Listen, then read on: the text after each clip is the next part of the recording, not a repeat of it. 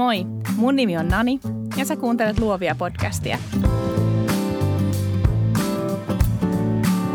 Luovia on podcast taiteesta, yrittäjyydestä ja luovuudesta, jota meistä kaikista löytyy –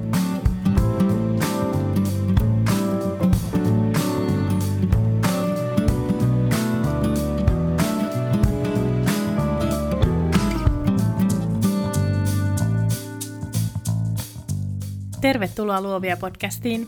Kuuntelet jaksoa numero 36, jossa puhutaan mokaamisesta.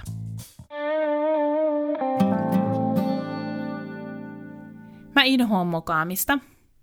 Mä oon aina ollut ylisuorittaja, jolle mikään ei oikein tunnu riittävän. Täydellisyyden tavoittelija, joka on joutunut tekemään valtavasti töitä sen eteen, että ymmärtäisi, että ei täydellistä ole olemassa. Mä joudun yhä edelleen tekemään tosi paljon töitä sen eteen. Mutta mä mokaan usein ja hartaudella, isosti ja pienesti. Mokaamiseen ei koskaan totu. Se on aina yhtä ikävä fiilis ja hetkellisesti tuntuu siltä, että koko maailma kaatuu mun niskaan. Itse haluan kadota, mennä peiton alle, syödä jäätelöä, syödä sipsiä, katsoa Netflixiä ja toivoa, että vois omankin elämän kelata siihen aikaan, kun ei vielä ollut mokannut. Yksi mun ikimuistosimmista mokista ajoittuu aikaan, jolloin mä olin vielä palkkatöissä. Mä olin aloittanut yhdessä järjestössä syksyllä työt ja ekojen kuukausien aikana saanut työtehtäväksi tehdä sellaisen yhden esitteen yhdessä graafikon kanssa. Kaikki näytti hyvältä, mutta vielä piti saada kumileimasimelta, eli pomolta, hyväksyntä ennen kuin me voitiin lähettää se esite painoon. Mä kävelin mun työhuoneesta mun pomon toimistoon ja näin hänet siellä kiireisenä puhumassa puhelimeen vähän ehkä tuohtuneena ja turhautuneena. Mä käännyin kannoillani ja tein sen päätöksen, että mä annan graafikolle luvan lähettää sen esitteen painoon. Meni muutama päivä ja esitteet tuotiin mulle. Niitä oli muutama pahvilaatikollinen, joitakin tuhansia kappaleita. Mä olin ihan fiiliksissä. Ne näytti just sellaisilta, miltä niiden pitikin näyttää. Ne näytti tosi hyviltä, mä olin tosi ylpeä siitä työstä, mitä me oltiin tehty. Mä otin semmoisen pienen pinkan niitä esitteitä mukaan ja vein ne pomolle. Hän otti yhden esitteen kätösiinsä ja rupesi käymään sitä läpi ja pyörittelemään sitä siinä tutkien ja lueskellen ja katsellen, että millainen me oltiin tehty. Puuttuuko tästä rahankeräyslupa, mun pomo kysyi. Siitä puuttu rahankeräyslupa. Into oli peitonut jälleen kerran kunnon ja mä olin ollut huolimaton. Mä olin ollut pari kuukautta töissä siellä ja mä jotenkin halusin ottaa vastuuta siitä mun tehtävästä ja halusin totta kai tehdä työni mahdollisimman hyvin ja ehkä vähän näyttää mun pomolle, että, että mä pystyn kantaa tämän vastuun. Ja sit mä mokasin. Mua hävetti niin paljon, vaikka mun pomo sanoi, että ei se mitään, Nani. Ei se mitään. Tää on inhimillistä ja kaikille sattuu tälleen. Mut kun ei kaikille satu niin. Ja mua hävetti. Muutaman päivän kuluttua uudet esitteet tuli Niissä oli rahankeräyslupa ja asia unohdettiin. Me menetettiin euroja, mutta kenellekään ei käynyt mitään ja kaikki oli kunnossa, mutta mun itseluottamukseni ja itsetuntoni sai kolahduksen. Mutta virheistään oppii, eikö niin? Ja sitten tulee uusia virheitä. Mä oon jopa kerran valokuvaajana tehnyt pikkasen samantyyppisen virheen.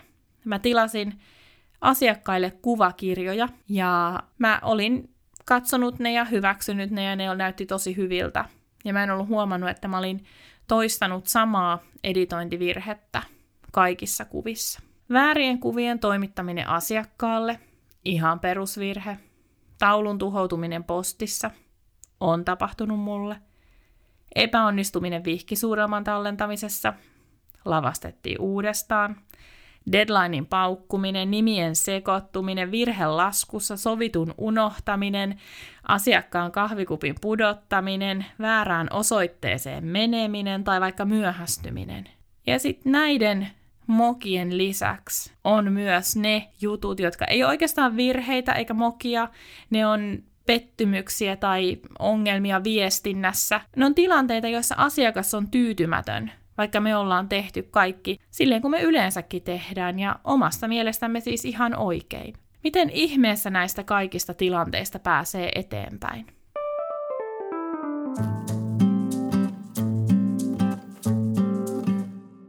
Kriisiviestintä on meille sanana tuttu, mutta kuinka moni meistä ajattelee, että mukaan edessämme yksin yrittäjätkin tehdään kriisiviestintää? Tai että meille ehkä kannattaisi olla jonkunlainen suunnitelma etukäteen mietittynä niitä hetkiä varten, kun sille on paikkansa. Kriisiviestinnän tarkoitus ei ole etsiä syyllistä eikä löytää syyllistä, vaan minimoida vahingot ja viedä tilannetta eteenpäin. Suomeksi sanottuna pelastaa se, mikä pelastettavissa on. Jos me virheen hetkellä toimitaan oikein, me saatetaan voittaa asiakkaan luottamus moninkertaisena takaisin. Sen sijaan, että hän rupeaa puhumaan meistä vaikkapa somessa ilkeitä juttuja tai kertoo kavereilleen huonoja kokemuksia meistä, hän saattaakin kertoa, että meille kävi näin, se oli ikävää, mutta se yrittäjä hoiti tämän niin mallikkaasti loppuun asti. Yksin yrittäjänä ei ole ketään, kenen taakse piiloutua. On ihan eri asia unohtaa rahankeräyslupa ja silti saada oma kuukausiliksa kuin mokata asiakkaan kuvakirjojen kanssa. Kun teen omalla persoonalla töitä, mun oma persona ja mun maine ottaa vastaan myös ne iskut. Ihan eka juttu sen mokan tullen on pysähtyä ja toka juttu on jatkaa hengittämistä. Kolmas juttu, jos tämän muistaa siinä hädän hetkellä, on kertoa itselleen, että kaikki mokaa ja todennäköisesti joku muu on tehnyt tämän ihan saman mokan ennen mua. Ja sen jälkeen mokatilanteessa on tosi tärkeää olla nopea ja reilu. Kun asiakkaalla on paha mieli, hän ei kaipaa selittelyjä, vaan anteeksi pyynnön. Mä oon tosi pahoillani. Tää on ihan mun vika. Miten mä voin korjata mun virheen? Mä suosittelen aina soittamaan asiakkaalle, jos mahdollista. Sähköpostia on niin paljon helpompi tulkita väärin kuin ääntä. Ääni on tosi henkilökohtainen ja osoittaa myös jonkinlaista vaivan näköä. Anteeksi tietysti pyydetään vain niissä tapauksissa, joissa on anteeksi pyydettävää. Asiakas ei siis suinkaan aina ole oikeassa, mutta silti hänellä on oikeus omiin tunteisiinsa. Jos siis lankoja tai nettiä pitkin lähestyy tuohtunut asiakas, on meidän vastattava ihan ensin siihen asiakkaan tunnekuohuun. Tunnekuohu on siitä jännä, että kun me vastaanotetaan se, kun joku on tosi ärsyyntynyt ja kettuuntunut, niin se tunnekuohu usein herää myös meissä. Mutta me tiedetään se, että myrsky ei laannu sitä yllyttämällä. Kerran mulla oli tosi paha tilanne, jonka muisteleminen vieläkin pikkasen ahdistaa. Mä olin julkaissut blogissa kivan kirjoituksen ja ihanat kuvat ihan yhdet lemppareista. Blokkauksen jälkeen laitoin lenkkikamat niska ja lähdin hölkälle. Olin ehtinyt ehkä puoliväliin, kun puhelin soi ja mä vastasin etunimellä niin kuin mä yleensä teen. Ja vastaukseksi mut haukuttiin alimpaan rakoon. Siellä puhelimen toisessa päässä oli perheenisä, jonka perheen kuvat mä olin just julkaissut. Mutta mun asiakkaat ei ollut lukenut kuvaussopimusta, jonka he oli kuitenkin allekirjoittaneet. Se tilanne oli tosi kuumottava, mutta siitäkin selvittiin. Mä pysyin rauhallisena, mutta mä sanoin suoraan, että tämä puhelu ei voi jatkua, jos sä puhut mulle noin rumasti. Mä tiesin, että soppari oli mun puolella ja se, että he oli antaneet mulle luvan julkaista kuvat. Mutta siinä vaiheessa sillä ei ole mitään merkitystä. Mä kerroin miehelle, että kun mä pääsen tältä lenkiltä kotiin, kun mä pääsen koneelle, Mä poistan oikein mielelläni sen blogikirjoituksen ja lähetän heille sopimuslisäyksen allekirjoitettavaksi, jossa mä luovun oikeudesta julkaista heidän kuviaan. Sitten mä kysyin, että kuinka mä voin korvata tämän mielipahan heille. Nyt oli kyse mun maineesta, ei siitä, olinko mä mokannut. Tämä oli tosi ahdistava ajanjakso, muutama päivä kun tämä jatku. Ja mä tsekkasin silloin juristilta, että laki oli keississä mun puolella. Kun me saatiin uusi soppari allekirjoitettua ja julkaisulupa poistettua multa, mä tilasin heille pienen taulun, en mitenkään kiitokseksi tai en anteeksi pyynnöksi, vaan mä halusin, että meidän väliin ei jää mitään pahaa verta. Mä kirjoitin siihen saatteeseen, että mä toivon, että tämä taulu korvaa pikkasen sitä mielipahaa, jota meidän välillä on ollut. Ja sitten viikon kuluttua perheen äiti lähestyi mua kiitoksin ja kertoi, että he varmasti ottaa muhun yhteyttä seuraavan kerran, kun he tarvitsee valokuvaajaa. Mä en kerro tätä sen vuoksi, että mä oisin jotenkin erinomainen ongelmanratkaisija. En suinkaan. Se oli tosi ikävä keissi. Mä kerron tämän sen takia, että yrittäjänä asiakkaat on mulle kaikki kaikessa. Sille ei ole paljon iloa, että rakastanko mä valokuvausta, jos mä en kohtele mun asiakkaita hyvin ja jos he ei kerro musta eteenpäin hyvää. Mua ei kiinnosta se, kuka on mokannut tai miten paljon. Mua ei kiinnosta etsiä syyllistä, mua ei kiinnosta löytää syyllistä. Mua kiinnostaa ainoastaan se, miten siinä tilanteessa, kun jollain on paha mieli, miten se asia korjataan ja miten me päästään eteenpäin ja kuinka mä varmistan sen, ettei se sama virhe toistu.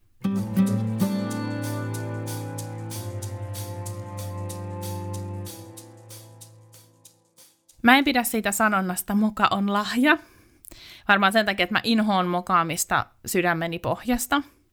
Mutta kai siinä joku vissi perä on. Siksi, että jokainen virhe on mahdollisuus tarkastella niitä omia prosesseja. On ihan selvää, että mä en voi kantaa vastuuta aikuisten ihmisten sisälukutaidosta. Ja on ihan selvää, että joskus ihmisen oma harmitus ja se tunnekuohu johtuu siitä, että häntä harmittaa se, että että hän on vaikka itse mokannut tai itse ollut huolimaton. Mutta mä voin silti aina tarkastella omaa toimintaani ja miettiä, että mikä mun asiakasprosessissa on sellaista, jota mä voin vielä hioa pikkasen ja varmistaa sen, että tämä tilanne ei tule toistumaan. Samaan lopputulokseen pääsee monia eri reittejä pitkin, Mä voin pyytää asiakkaita tutustumaan sopimusehtoihin huolellisesti ja olemaan yhteydessä minuun, jos heillä on mitä tahansa kysyttävää. Mä voin rakentaa sopimukset eri tavalla tai kuvaushetkellä ottaa asian heidän kanssaan puheeksi tai kysyä heiltä, että onko joku näistä kuvista sellainen, jota te ette halua, että mä julkaisen, että musta olisi tosi ihana jakaa nämä kuvat mun blogissa. Mutta kuten mä sanoin, mun asiakkaat on mulle kaikki kaikessa ja mä haluan suojella heitä parhaani mukaan. Mä oon sanonut monessa tilanteessa, että asiakaspalvelu mitataan siinä vaiheessa, kun jotain tylsää tapahtuu, tulee virhe, tulee kriisi, pitää ottaa se kriisiviestintäsuunnitelma käyttöön. Siinä vaiheessa mitataan se asiakaspalvelun hyvyys Asiakaspalvelu ei nimittäin ole pelkästään sitä, että kaikki menee hyvin, kaikki ei aina mene hyvin. Mä oon onneksi itse säästynyt niiltä kymmenien tuhansien eurojen menetyksiltä tai maineen menetyksiltä. Ainakaan mä en tiedä, että mun maine olisi mennyt. Tähän loppuun vielä mä haluan pähkinänkuoressa kerrata sen, että millainen mun mielestä sen toimintasuunnitelman kannattaa olla kriisitilanteiden varalta. Ihan ensimmäiseksi siis piti pysähtyä ja hengittää. Ja jos oli mahdollisuus ja voimavaroja, niin sanoa itselle, että hei, tähän ei kaadu maailma, tästä päästään eteenpäin. Sen jälkeen on tosi tärkeää miettiä ja arvioida, että mistä tässä nyt on oikeasti kyse. Asiakkaaseen kannattaa olla yhteydessä siinä vaiheessa, kun tietää sen oman version tapahtuneesta ja on selvittänyt mahdollisimman nopeasti sen, että mitä asioita on tapahtunut ja mitkä asiat on johtanut tähän tilanteeseen. Kun saat yhteydessä asiakkaaseen, mielellään soita. Jos siellä on tunnekuohu tulossa, niin ota se vastaan rauhallisesti. Ja ihan hyvin voi heijastella niitä tunteita takaisin asiakkaalle. Et mä kuulen, että sä oot pettynyt, mä ymmärrän, että sua harmittaa, ja tällä tavalla myös pyrkii rauhoittaa sitä tilannetta, etenkin jos se on tosi tulehtunut keissi. Sitten se anteeksi tulee vain silloin, jos on syytä pyytää anteeksi. Mä uskon, että me fiksuina ihmisinä tiedetään, milloin on syytä pyytää anteeksi ja milloin onkin vaikka kyse siitä, että odotukset on ollut erilaiset. Joka tapauksessa kannattaa kysyä, että mitä mä voin tehdä, että sulla tulisi parempi mieli tai miten mä voin korvata tämän mun virheen. Ja sitten sellainen asia, joka vaikuttaa tosi paljon siihen, miten se tilanne sen jälkeen etenee, etenkin sen asiakkaan toimesta, on se jälkihoito. Sun ei tarvitse lähetellä lahjoja, jos ei se sovi siihen sun asiakaskokemukseen ja asiakasprosessiin. Mutta jotain kannattaa vielä tehdä sen jälkeen, kun susta tuntuu, että nyt tämä on taputeltu. Joka tapauksessa henkilökohtainen kontakti, persoonallinen lähestyminen ja sen asiakkaan kuuleminen on ne parhaat tavat voittaa hänet sun puolelle. Jos sulla herää tästä jaksosta jotain kysymyksiä, sä voit laittaa niitä mulle, mä mielelläni käyn keskustelua tästä asiasta ja sparrailen tässä eteenpäin. Jos et ole mukana vielä luovia verkostossa, niin nyt olisi korkea aika liittyä. Mä lupasin juuri, että luovia verkostolaiset saavat joululahjaksi pari salaista jaksoa, joten liity ihmeessä mukaan. Se on täysin maksutonta ja saat multa kerran kuussa postia kutsun verkostotapaamiseen, joka ensi vuonna toivottavasti järketään myös muuallakin kuin täällä pääkaupunkiseudulla. Luovia verkosto siis kasvaa ja meitä on koko ajan enemmän siinä mukana. Mene siis osoitteeseen naniannette.com kautta luovia viivoverkosto, niin pääset messiin. Kiitos, että kuuntelit. Kiitos, että haluat palvella asiakkaitasi mahdollisimman hyvin ja tarjota heille upean elämyksen sinun kanssasi ja asiakkainasi. Mä toivon sulle kaikkea hyvää. Jatketaan luomista. Moikka!